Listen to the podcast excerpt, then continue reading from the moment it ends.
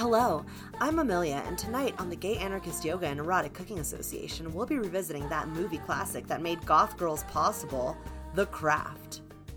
Now, we've all heard of witches. There's Sabrina, who turned her boyfriend into a candle, Samantha, who wiggles her nose, and even the wicked good witches that live in the land of Oz.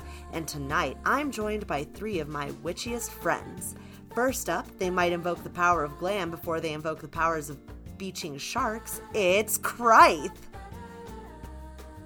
Hi! Oh, whoa! I'm Cat Thren, your friendly neighborhood cat girl witch. You can find me working love spells to attract every hunk in a ten-mile radius and fucking every possible dick that comes into my view. But little do these cis boys know that once they have known this cat girl ass, they are cursed to be ardent anti-capitalist commie scum for the rest of their lives. So, so if you want to join my polycule and also become anti-capitalist commie scum, you can find me at enbyneer on TikTok. This is the trans represented representation that this podcast always needed. You haven't had a true cat girl until you've had my cat girl ass.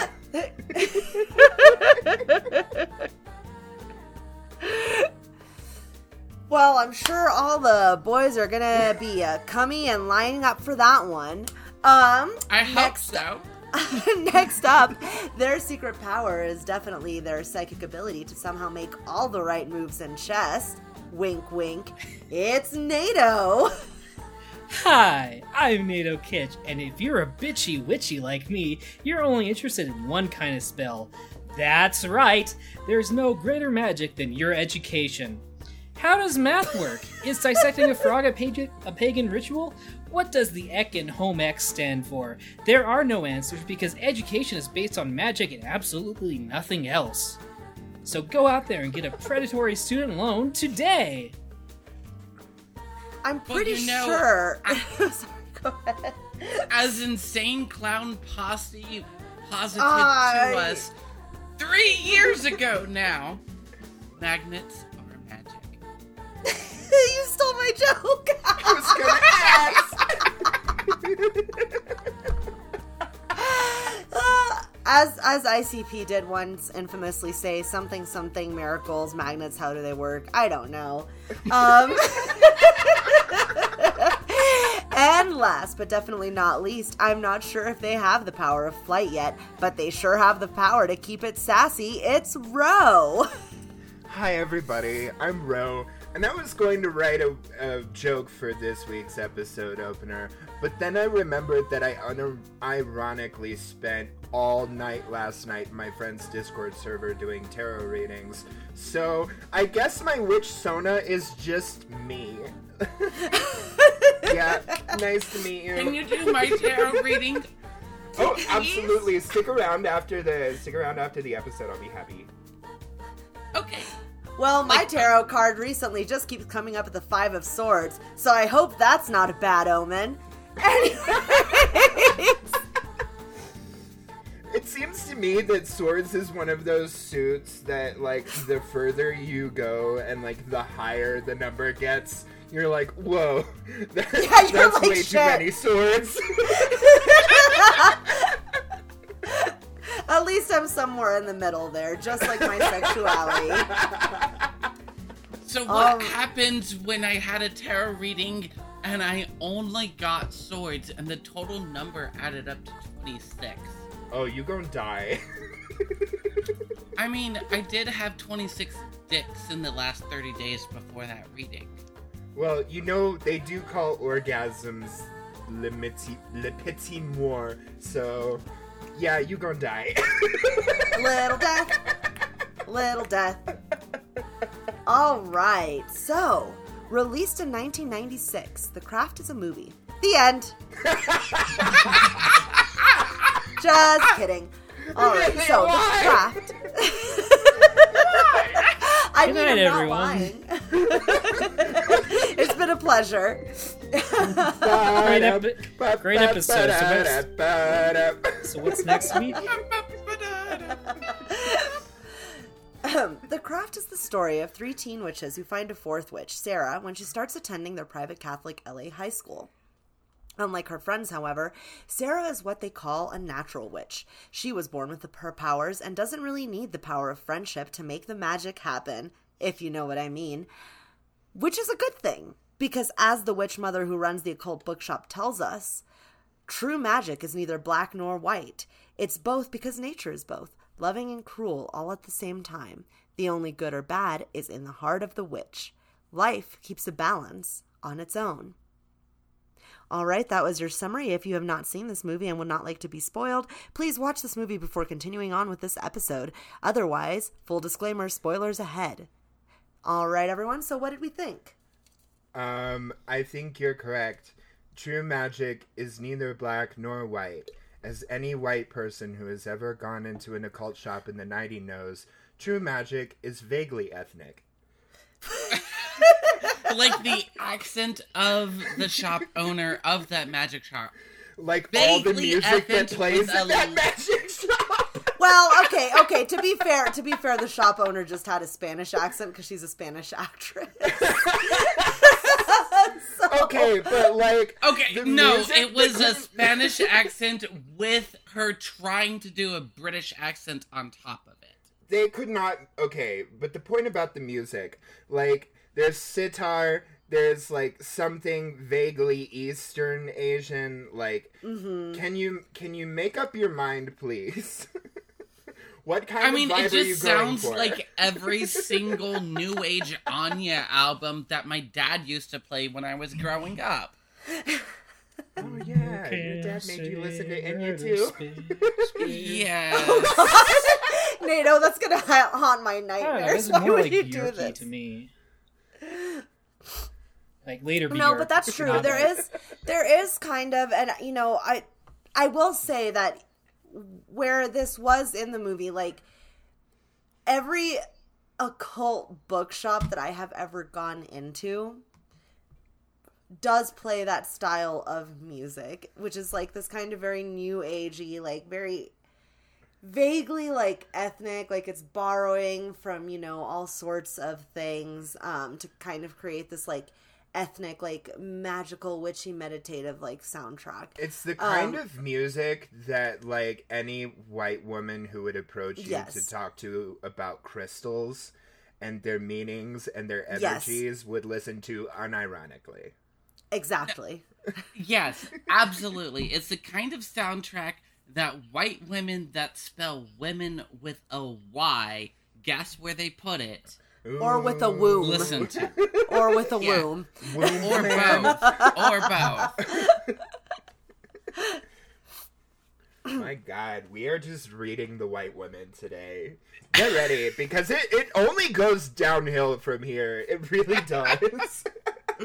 Like, why did I want to transition into being a woman? Oh, wait, I didn't. um, all right, Nato, what did you think? I forgot what we were talking about. No, what, what did you think of the movie before we're we get talking into, about like, the Craft, which is a yeah. movie? no, no, no, no, no, no, no, no. We were talking about white women. What do you think about them? Uh, yeah, Nato, what's your unfiltered opinion on white women? I think it's they'd be better if they were white women's. That's very diplomatic of you. Um, oh my God. How dare you say that right as I was taking a sip of my drink? All right. So on that topic, though, I think movie. I think it is important to uh, talk about the the symbolism in this movie in regards to magic, and also um, the fact that where, where this movie was made in nineteen ninety-six, uh, which nineties movies were still kind of very, you know, segregated as far as like who was in lead roles. This movie does feature a witch who happens to be black, um, and actually they rewrote uh, Rachel True's character when they cast her to put in that racism that she experienced in high school, because they didn't feel that it would be authentic to a black girl's experience in high school to not have her experience any sort of racism. And so um, they, like, way the sa- overcompensated? At the same time, though, it's like, you did it. One non-white person in your movie. I'm so proud of you.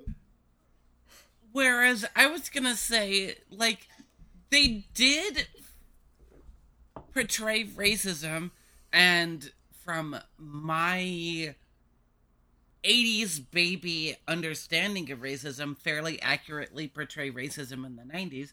They also said unequiv- unequivocally in the movie that nineties racism was equally horrible as nineties ableism and nineties classism. And I'm sorry, but, like, those are different things, but racism is still the original sin in America.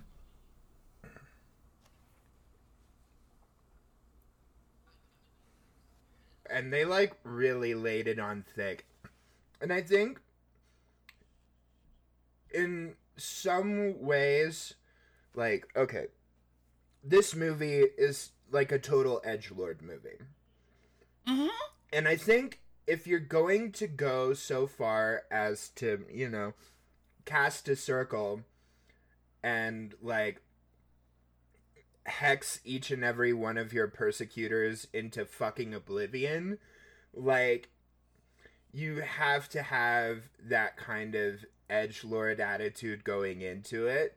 Because, like, the response is, like, equivocal to the offense, I think. Although, it makes for a good narrative choice, I guess, but, like... I mean, I think... I would say that that's very true to how teenagers act. Because teenagers kind of do think that they're invincible. Yeah. You know? And, like, you do stupid... Like, I, I was a teen witch. That sounds like a fucking... movie title or something. You, like, Amelia? No way. I know, crazy, crazy. Uh, nobody it's would ever like have guessed. It's not like we weren't best friends in, you know, high school. Yeah. No, I, I had like, no idea this was you. But, like, you know, that was that was something that, like, me and my friends would do. We would do stupid shit. Like, I, I tried the glamour spell in the movie. Okay, me and my friend spent an entire day looking at each other's eyes and being like, oh, yeah, I can see the little flecks of green we tried to put in there. Yeah, it's working. All right. Um, we tried to do a spell once with blood that we drew to get our moms to say that I could have a sleepover. Um, like, did it work? Uh, no, because because my mother found us doing that. And, and then, then sent my like, friend home and was oh, like, you're worshiping Satan. Oh, now you're definitely not getting a sleepover. From the makers of Kids Bop, now you're worshiping Satan. Volume seven. I would buy that album. But yeah, I mean, I think I think yeah. it's very true to how teenagers act. Because teenagers don't really think about consequences. You know what I mean? Um, Yeah, no, the most realistic scene is where they're running every single stoplight while they're just talking to each other and not even paying attention. Also, can I lo- can I just say that I love that the song that was playing while that was happening and that conversation that was happening there was called Warning? Yes. There's yes. There's so many licensed songs in this movie. That's like... Thus... It, I mean, yeah, right at eleven minutes label. Into the movie, we have the Charmed theme song. Yeah. yeah. This movie and before was that, we have like a, a George label. Harrison cover. Uh, like this a, movie like was either produced one. by a, this movie. Let me try again. This movie was either produced by a record label or had an insanely high budget. Let's see what the budget of this movie was. fifteen million. Was it? Yeah. Yeah, and it grossed sixty-seven million, if I'm not mistaken. Because I was like, in the nineties, that's impressive. Yeah, I'm it like, was the highest more... grossing uh, movies that cent- movie that centered witches since nineteen eighty. I was like, is this oh more or less expensive than Seed of Chucky? I guess that's my like bar now. I mean, after watching this movie, you can see why it was so high grossing. I mean, Fairuza oh, yeah. Balk, like, oh my god. It's yeah. like the Juno of the nineties. Little egg trans Krythe was like, oh, I want to be at least four of the girls in this movie. So, yeah. Like, if Nightmare two was the movie that got all the gay people into S and M, this is the movie that got all the teenage girls into being goth witches. Yes. Yes. This is, movie is one hundred percent responsible for every goth girl that has existed since nineteen ninety-six. I will die on that hill. And every millennial that uh, has wet dreams about big mommy goth uh, milkers. Oh, for sure. Speaking of mm-hmm. the goth girls in this movie, I think that we would not do the discussion of this movie justice without talking about the aesthetic of this movie. Um, it is very quintessential nineties. If you think about nineties and goth, this movie is is it, the pinnacle. As far as the religious symbolism that was big with uh, nineties goths, like the rosary and the cross earrings that Fairuza Balk wears. Um A lot of the silk and the prints and the velvet and the maxi dresses that are long and the chunky black platforms. Uh, so let's talk about that for a bit. What were your favorite parts of the aesthetic of this movie? What were things that you would have done differently? Um. So for me, oh, sorry, I'll, I'll, I'll jump right in. Um, the most unbelievable part of the movie was that in the magic bookshop, they had a literal altar to the Virgin Mary in the magic bookshop.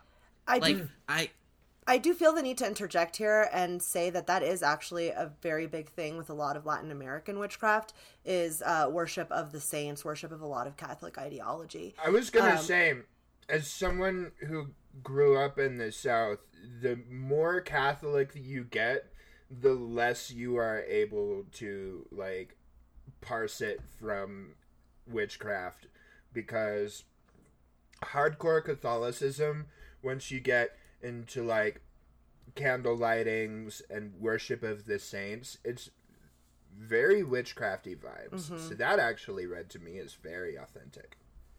That's fair. For me, from my white upbringing, it felt inauthentic, but I will accept that I have a white upbringing and I could be completely um otherwise the aesthetic was just literal transition goals for me. mm, absolutely um costuming, um the repping of goth culture, setting the story at a Catholic high school, so you get like Catholic school uniforms, which is also very aesthetic. Um, I think there wasn't a choice in this movie that wasn't just aesthetic. You know what I mean? Especially when it comes to the costuming. Yes, I, I thought one so part of I, the costuming that was very... Oh, sorry, go ahead, Nato. So this this is my thought on the costuming, right?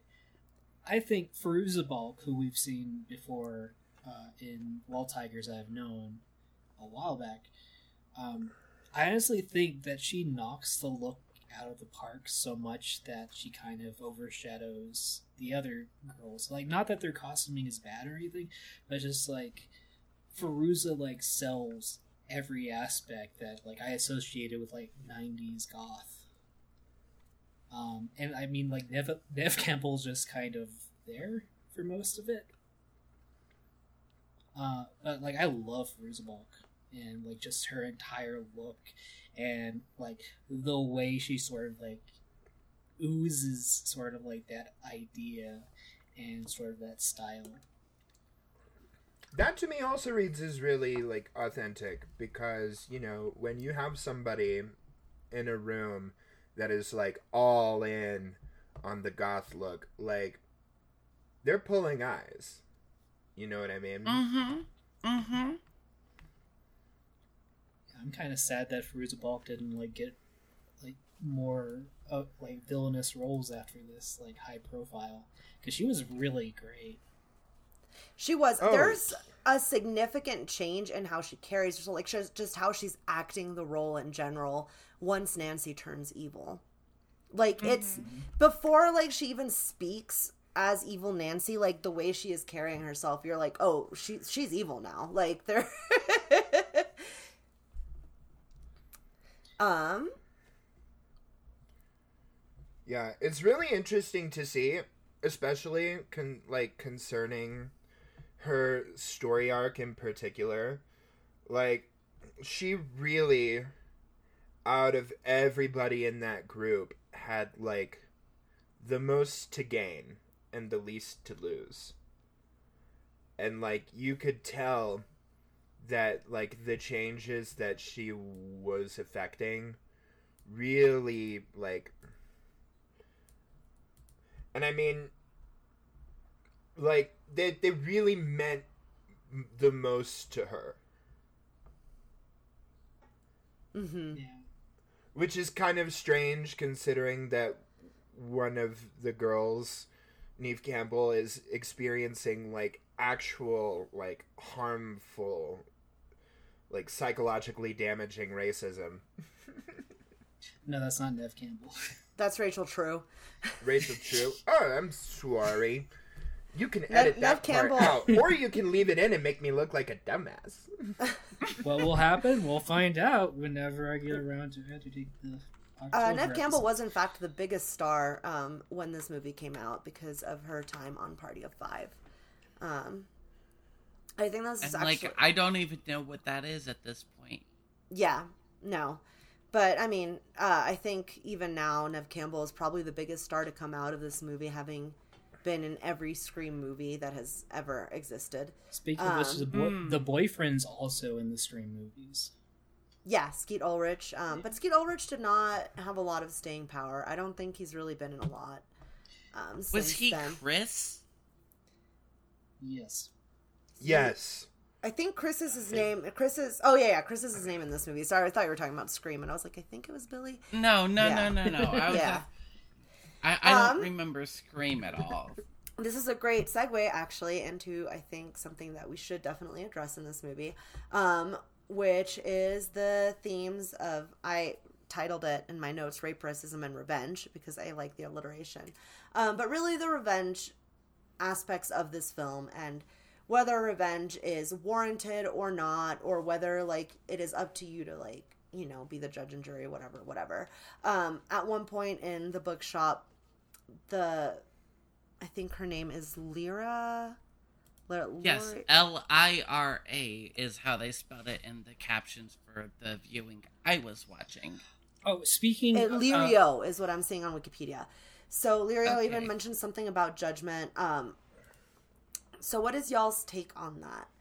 Is, are these things, uh, or are slights against us worthy of us taking revenge into our own hands? Or should it be left up to, like, the universe, karma, whatever the fuck?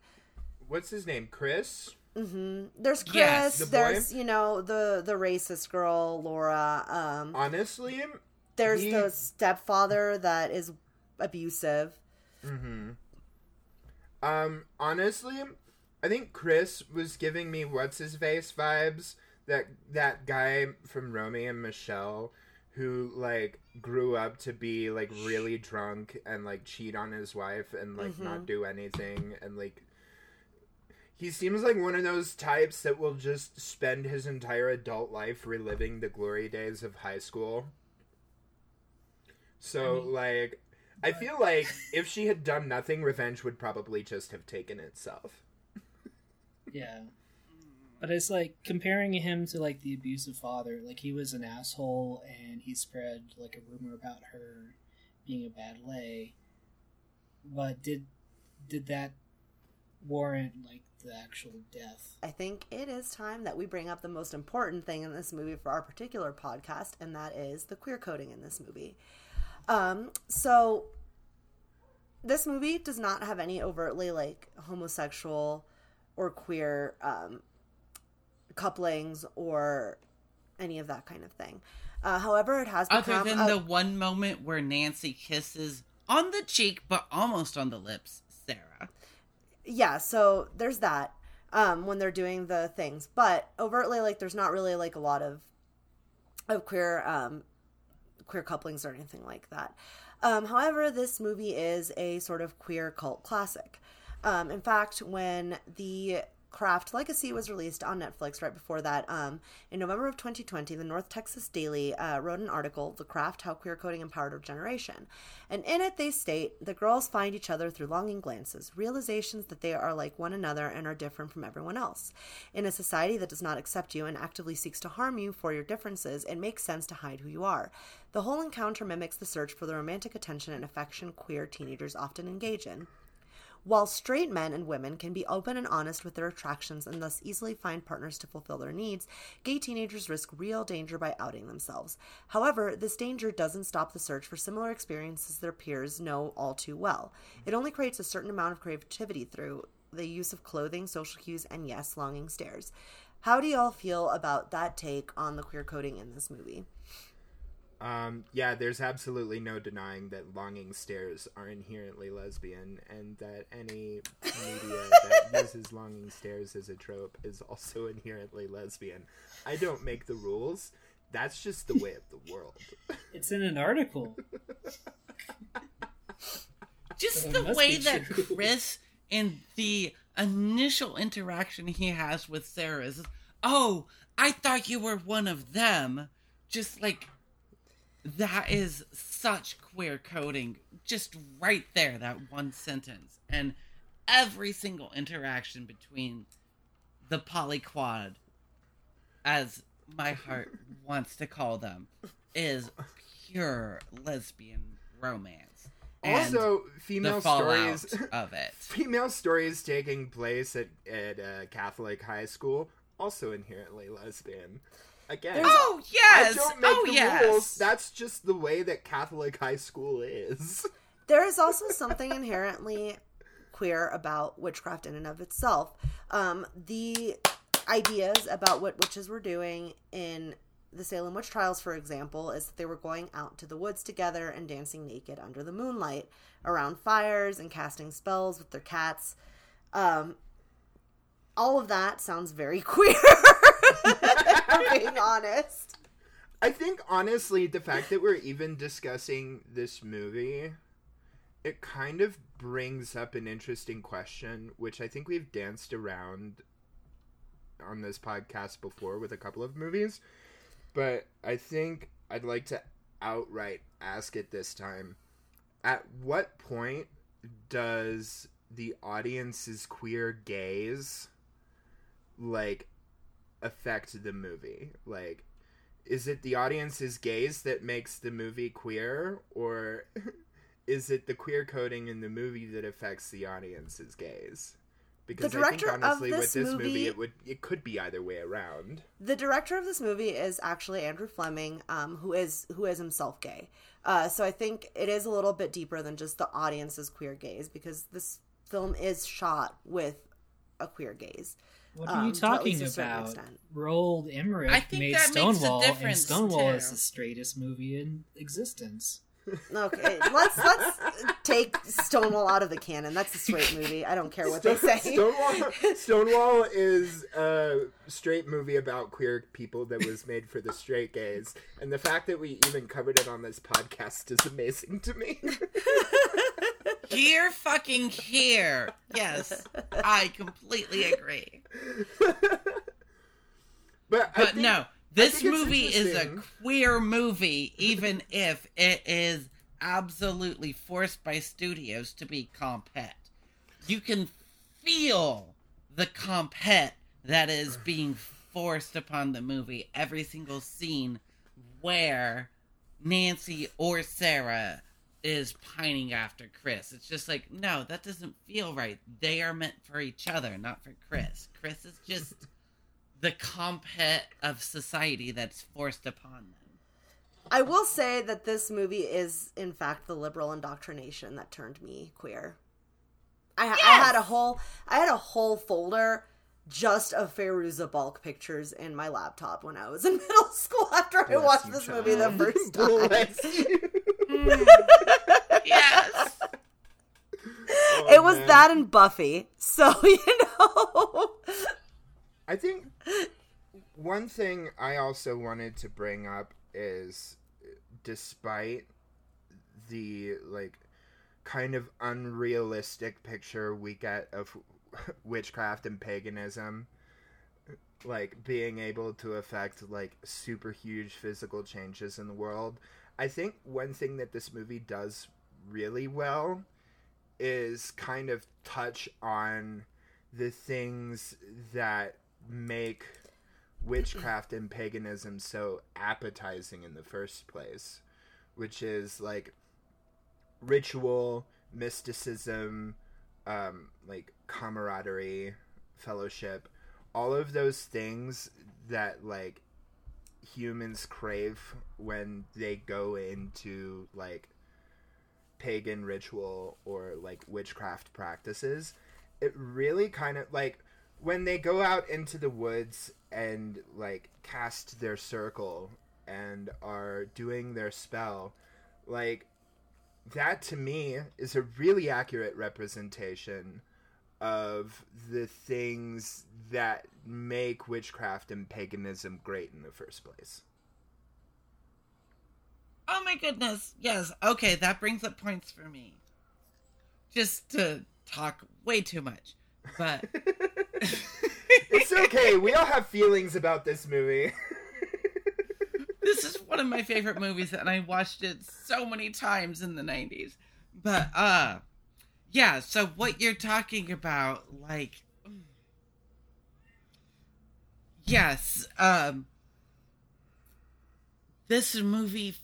There's a reason why I call them the polyquad. Like, in polyamory, a quad relationship where every single, all four people in the relationship are romantically and sexually involved with each other is considered a quote-unquote mythical formation because it is inherently unstable, and unless everyone is incredibly good at communication and knows themselves really well, it's gonna fall apart. And it's gonna fall apart exactly how you see it happen in this movie, where people take sides, and usually the majority take one side and the other person feels completely isolated. On top of that, that moment in the woods where they're all coming together, like uh, coming it felt together. Like a... Sorry, you mean commune together? A.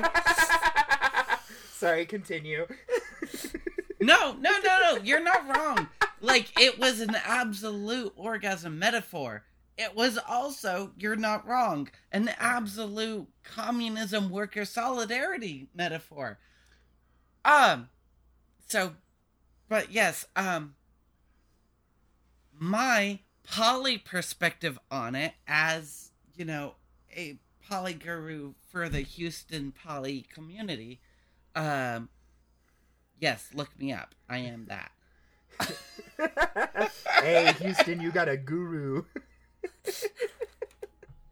I love that. Houston Poly Cocktails, second Monday of every night at J R's. Come on out. I'm there. I host it. I am the leader of it. Um, anyways.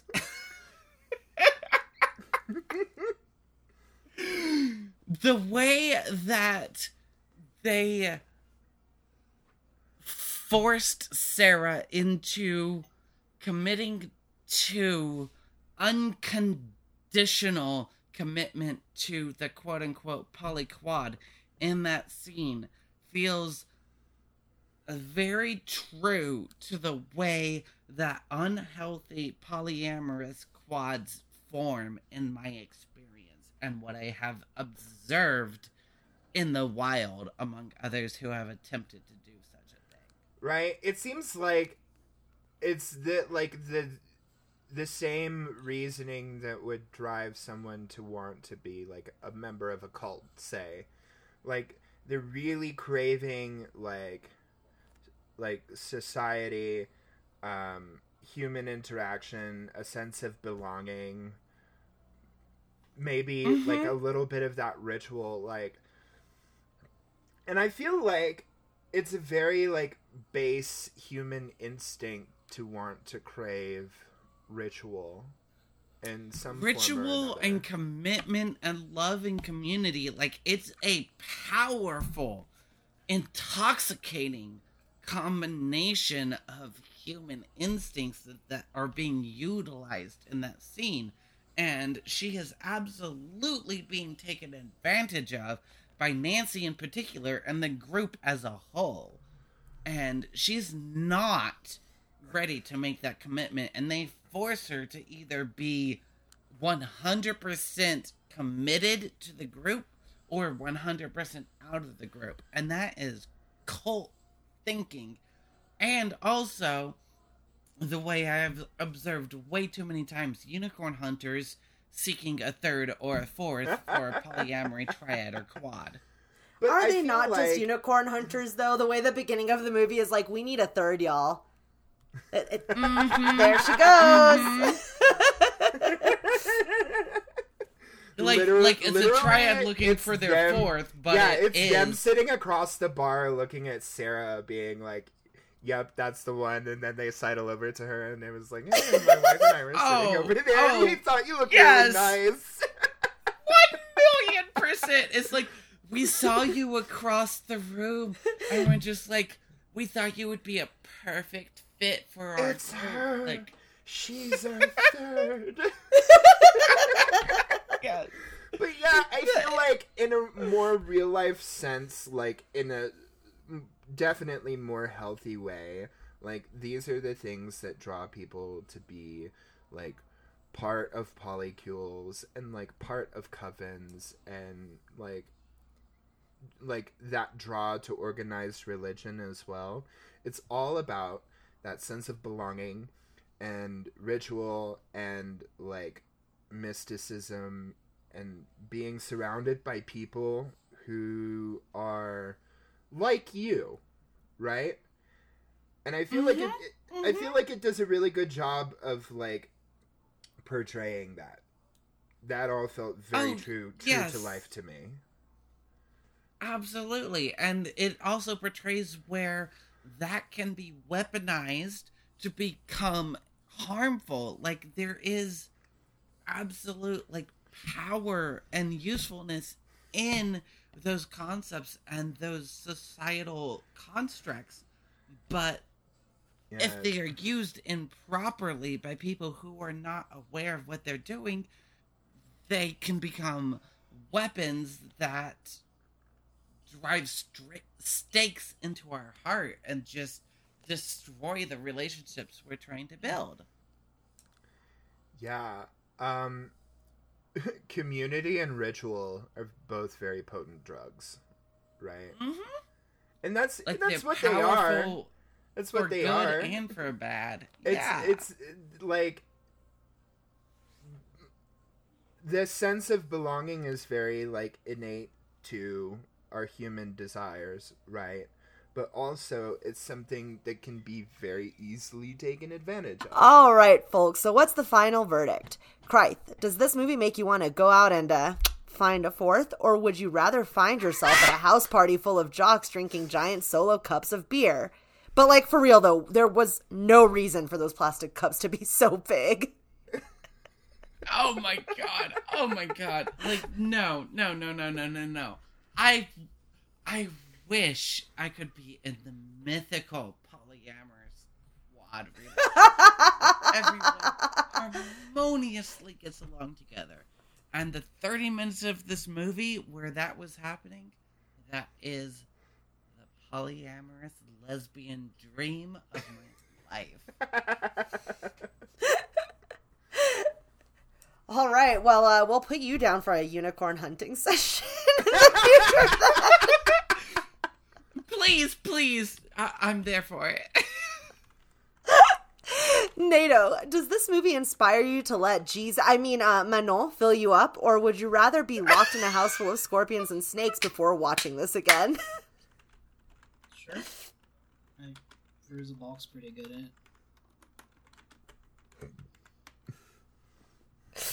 All right, well, it looks like you're not balking to throw this movie in the dumpster, so... I mean... It's, it's a good nineties edgy goth movie, but I'm not gonna, like, dump on it. I liked Fairuza Balk, I liked some of the effects, but, like, I don't know if I would personally go back to it, but I'm not gonna say it's bad or anything like fair that. Fair enough, fair enough. Fair. All right, and Ro, est-ce que tu voudrais encore de watch this movie, as the French teacher would probably say, or would you rather sit in high school all over again, staring at your pe- pencil and wishing you were anywhere else but there? Oh my god. Yeah, you have made one fatal assumption in your questioning, Amelia, which is that you assume that I don't always just still stare at my pencil and wish I was anywhere else than where I actually am. Well, but... hopefully you can learn to teleport. No, this is a this is That's a good movie. That's the one magic ability they don't show in the movie is teleportation. I think this is a really great movie. Uh, it has a lot of really good things going for it if you can look past like the obviously nineties edgelord angle that they tried to take. Like, oh, we're so edgy because we have a main character who used to cut herself, or that we have like a, a goth lady who runs all the red lights, or a homeless guy that chases people with snakes. Oh yeah, we're so edgy. Oh, and you have to remember that she cuts herself the correct way, down the street, not across the street. Yeah, the fact that they even referred to it as the correct way, I was like, oh shit, they're really like balls to the wall edgelording this movie. They they interviewed some teenagers for this one. Oh yeah. I'm surprised sure. they didn't use that metaphor. Like, they just said the correct way and didn't say down the street, not across the street. Oh my yeah. god. I think honestly, if you can get past that and like other like obviously triggering things that they've put into this movie, like there's a lot to enjoy. I honestly think that. All right. Well, that's what we think, but if you've seen this movie or end up watching it later, we'd love to hear your thoughts or your experience with it. You can find us on Facebook or Twitter at Gayecapod, that's G A Y E C A P O D. While you're there, why not suggest a movie for us to watch in the future? We're always looking for more suggestions. We can't wait to experience more movies with you. Bye!